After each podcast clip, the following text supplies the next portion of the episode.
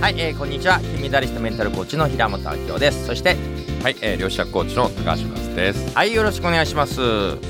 ところでアドラー心理学と量子力学の共通点って何だと思いますか？ああこれはですね、あのーよくですね、あの原因と結果、うん。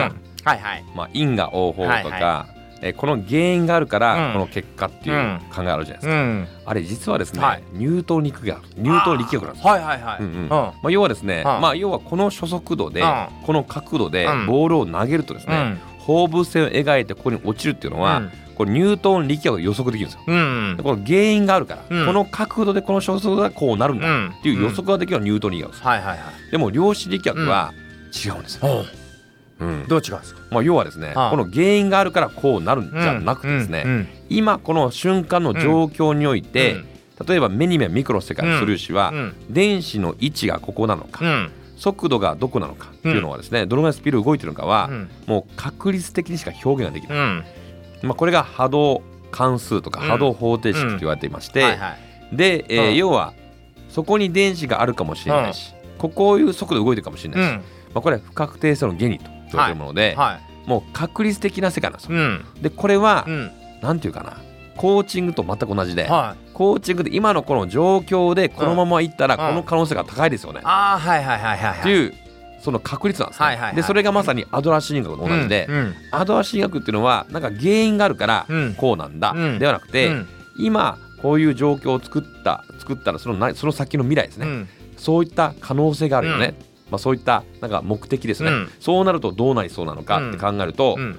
その目的が見えてくるので、うん。要は目的論はい。なんですよね。要はどっちに意識向けたかによって変わってくるってことですね。そうですね、うん。だからそのまあ要は目的もいろんなチャンネルがあるので、うんうんどこに行くかって可能性の世界なので、はいはい。まあ、絶対にこうだとは言い切れないです。うん。うん。うん。だけど、うん。もちろんそういう可能性もあるよね、うん。って言ったらあ、うん。でそこに気づいて、うん。その目的のためにやってるよねって気づくことによって、えーいろんな気づきがあると思うんですそれが多分ねアドラー心理学なんじゃないかと思うんです、ね、確かにそうですね、うん。いわゆる観測者が観測値を決めるってことですよね。はい。えーどうせ将来こうなっちゃうよねって観測するとそういう未来になるし、うん。はい。いやいやこんな風に良くなるんだって観測するとそっちになっちゃうと。そうなんですよね、の観測の仕方、うん。観測の仕方によってこう粒化するものが変わってしまうので、うん。まあ、要はワインのボトルですか、うん。どんな立派なワインでも、うん。このラベルを、うん。みすぼらしいラベルだとなんかなんかまずそうに見えるし、うん。安く見える。うん。でもどんなにまずいまあ要はその安いワインでも、うん。うん。ラベルをすごい高級のラベルにすると、はい。その立派なワインに見えるし、はい。うん。美味しそうに見える。うん。ということはこのラベリングですね。このチャンネルどう観測するかです。よ、うん。こう観測の仕方、解釈の仕方で、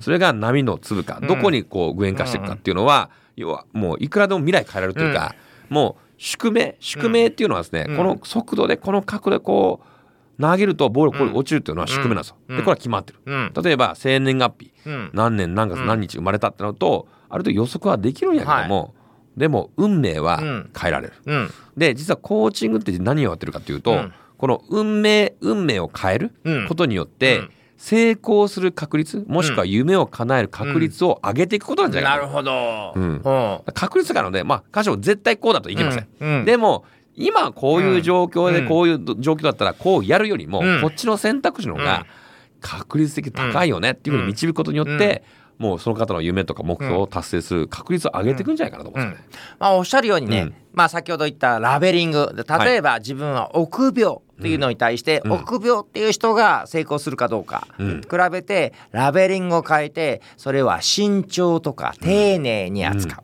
う、に変えた瞬間成功しやすくなったり、うん。